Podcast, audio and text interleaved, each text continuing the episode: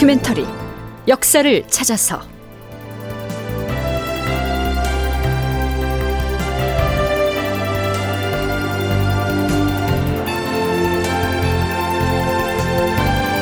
제 968편 조명 연합수군 순천으로 출격하다. 극본 이상락 연출 최홍준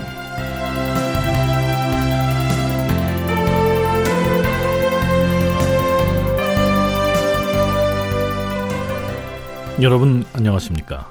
역사를 찾아서의 김석환입니다.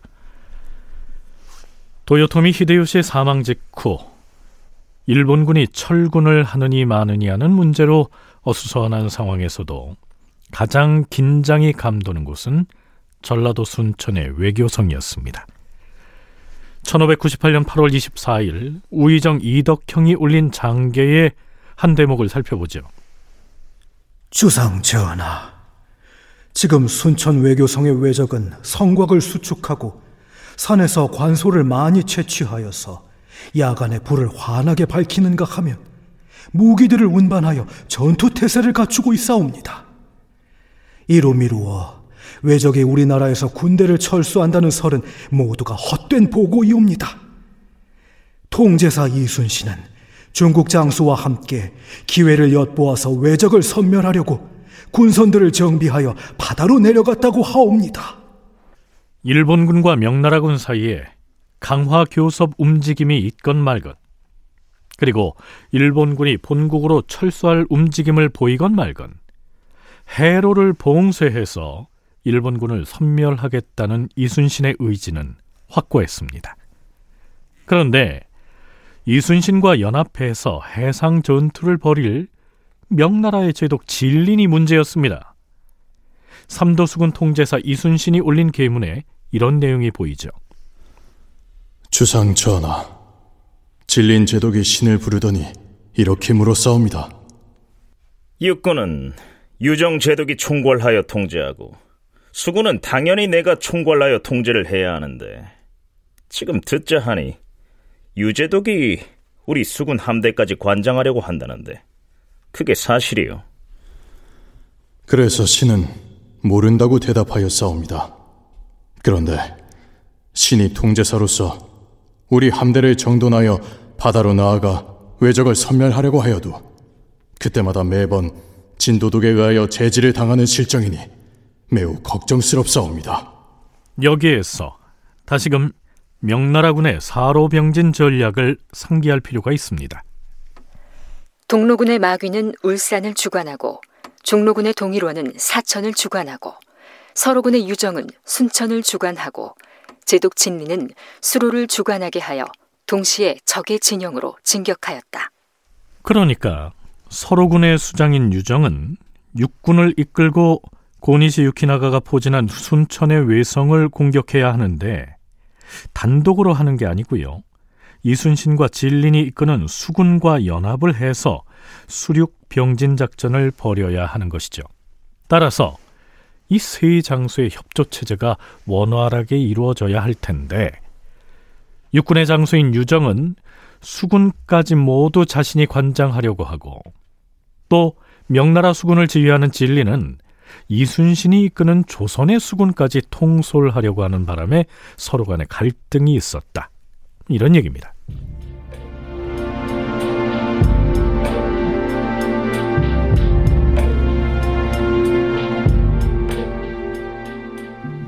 드디어 이순신과 진린 간의 갈등 문제가 조정에서도 논의됩니다.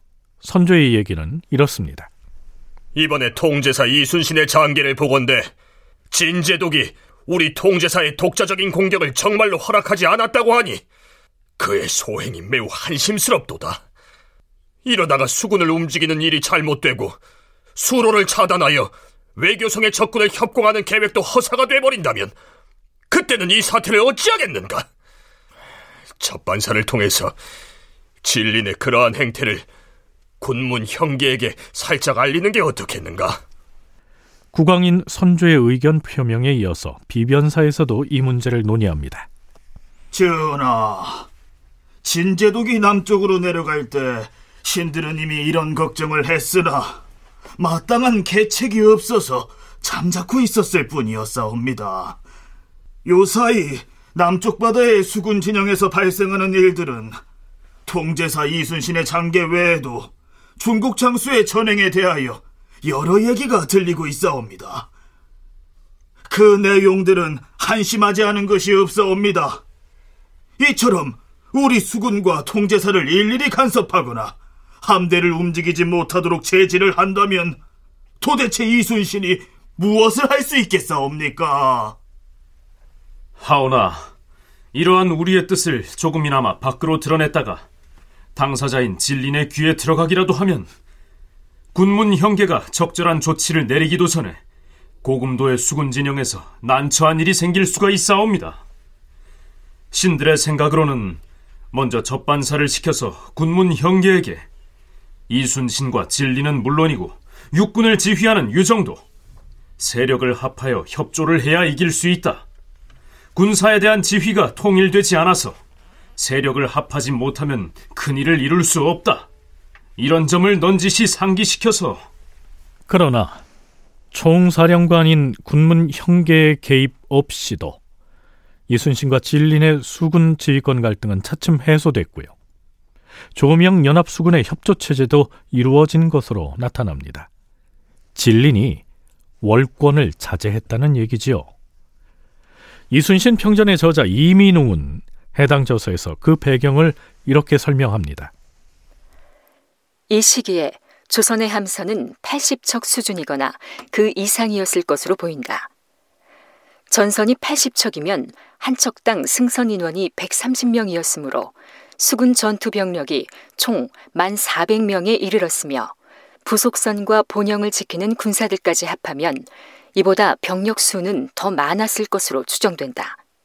조선 수군의 전력이 만만치 않았을 뿐 아니라 통제형의 여러 가지 운영 상황을 지켜본 명나라 제독 진리는 이순신이 조선 제1의 장수를 넘어 명나라에서도 찾아보기 힘든 인재라는 사실을 경험을 통해 깨닫게 된 것 같다.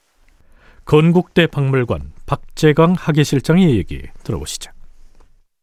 이순신은 끈질기게 계속 그래도 우린 절대 한 놈도 돌려보낼 수 없다라고 하는 것이 너무나 완곡했기 때문에 그리고 또 실제적으로 이제 소규모 전투에서 진린을 좀 구해주기도 하고 주변에서 이제 소규모 예교성 전투라든가 주변 지역에서 어, 전투가 벌어졌을 때 실제 이제 명군이 명수군이 위기에 처했을 때 조선군이 구하기도 하거든요. 결국 이제 그런 부분들이 명군의 또 이제 진리를 움직였다라고 생각이. 아, 이 사람은 진짜 어, 조선의 몇몇 안 되는 장수의 한 사람이다. 이 사람은 도와줘야 되겠다라는 생각을 가졌던 것이 아닌가. 그래서 이제 그 이후에 노량해전이라든가 그런 부분에서 좀 적극적으로 명나라 수군들이 공격력을 보인 그런 전투가 나타나게 됩니다.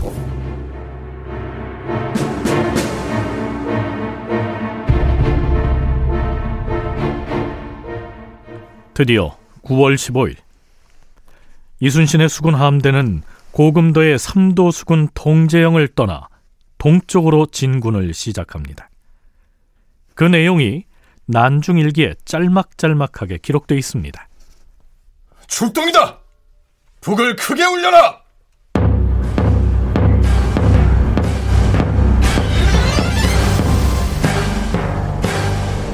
우리 조선 수군은 순천의 왜군 소굴에 숨어있는 외적의 무리를 육군과 협공하여 남김없이 척살할 것이다. 도치를 올리고 출정하라!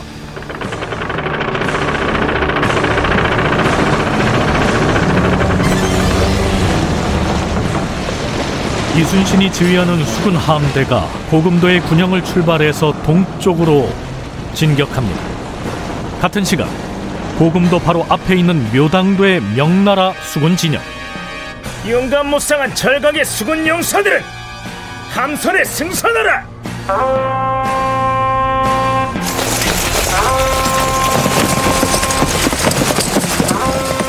출정하라!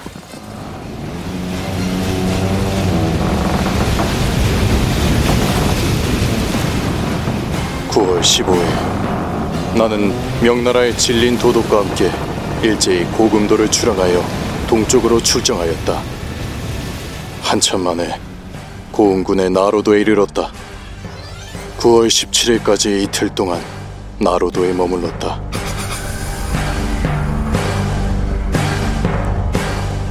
(9월 18일) 오후에 방다포구에 이르렀다. 다음 날인 19일 아침에 여수의 전라 좌수행 앞바다로 옮겨서 함선을 정박하니 아 눈에 보이는 모습이 예전과 같지 아니하여 몹시 참담하다. 자정 무렵에 달빛을 받으면서 함선들을 하계도로 옮겨 대었다. 그리고 날이 밝기 전에 다시 함대를 움직였다.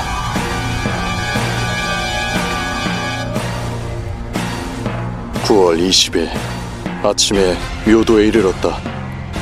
명나라의 유정 제독이 벌써 진군하여 외적을 육지에서 공격하니 적의 기세가 크게 꺾여 있으므로 나는 각 함선의 명을 내려서 협공을 시작하였다. 외적에게 수로를 열어줘선 안 된다. 총통을 발사하라.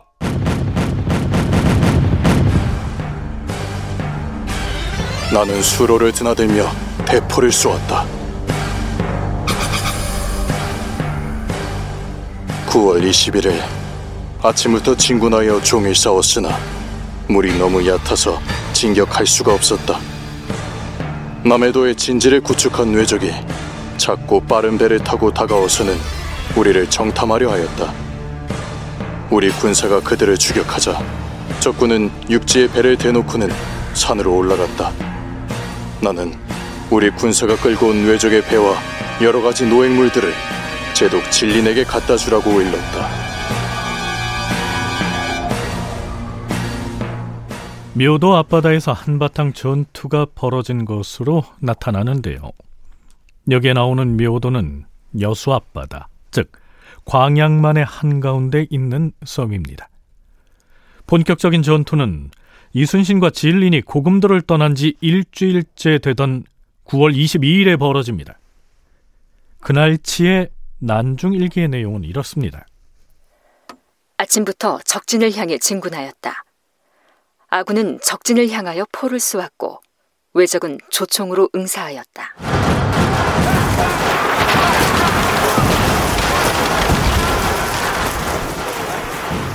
어지러이 공격을 주고받는 중에 명나라 제독 계금이 왼편 어깨에 탄환을 맞았다. 다행히 중상은 아니었다. 그러나 명나라 군사 11명이 조총 탄환을 맞아 사망했으며 우리 수군에서도 거제의 지세포 만호가 탄환에 맞았다. 자, 이상은 난중일기의 내용이고요. 선조실록을 보면 우의정 이덕형이 당시의 전황을 다음과 같이 보고하고 있습니다.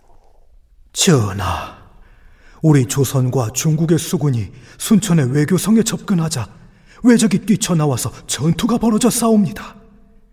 명나라 제독인 유격장군 계금은 전투 중에 오른쪽 팔에 탄환을 맞았으나 중상에 이르지는 않았사옵니다. 그러나 탄환에 맞아 죽은 중국 군사는 그 숫자를 헤아릴 수 없을 정도이옵니다. 유재독은 운제거를 제작하고 있는 중이라 하였지만 현재까지 완성하지 못했사옵니다. 이덕형의 계문에서 눈여겨볼 내용은 제독 유정이 운제거, 즉 성을 공격하기 위한 사다리와 수레를 만드는 중인데 아직 완성하지 못했다 하는 대목입니다. 그때 육군 대장인 유정은 마땅히 이순신과 진린이 이끄는 수군과 연합을 해서 수륙 병진 작전을 감행했어야 하지요.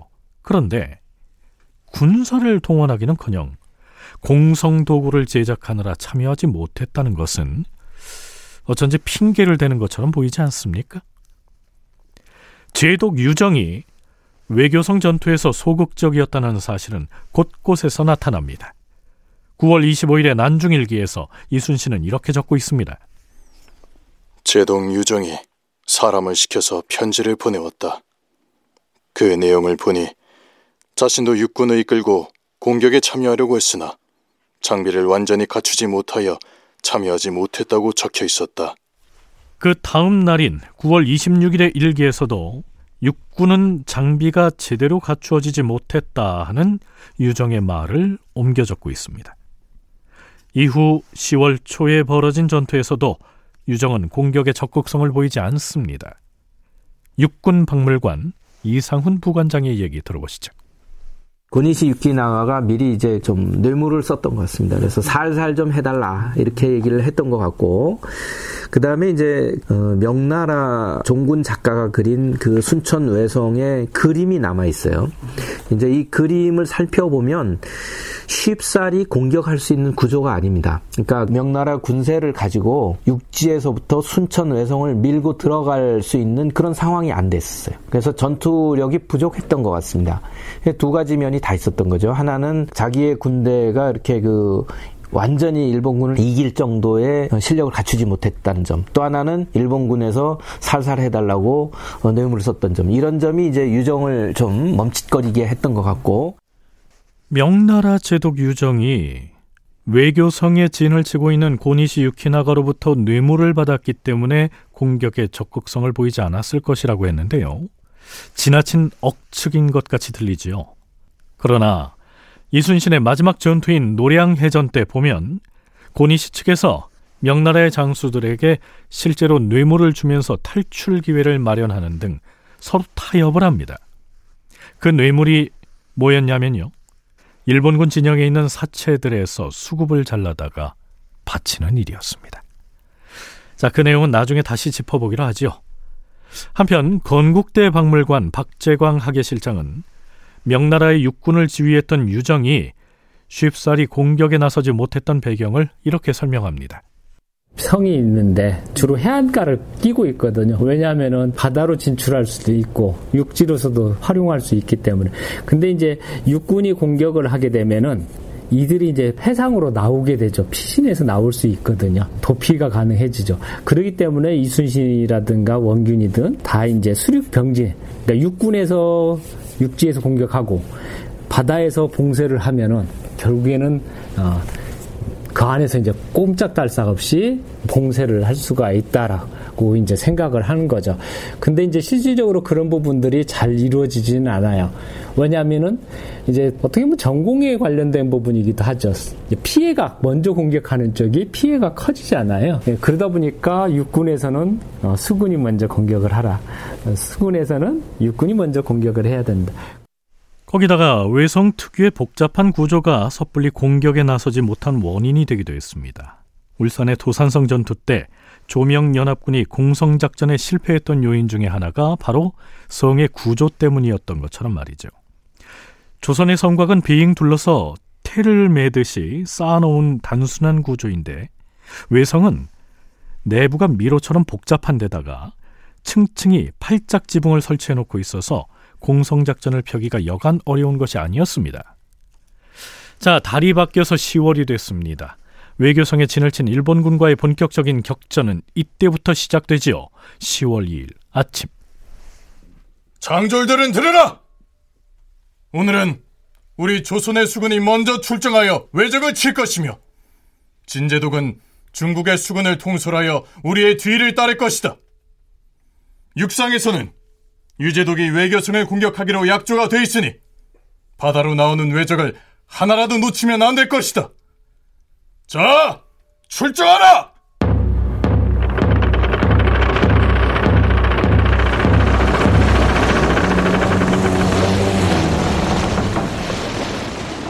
다큐멘터리 역사를 찾아서 오늘은 여기까지입니다.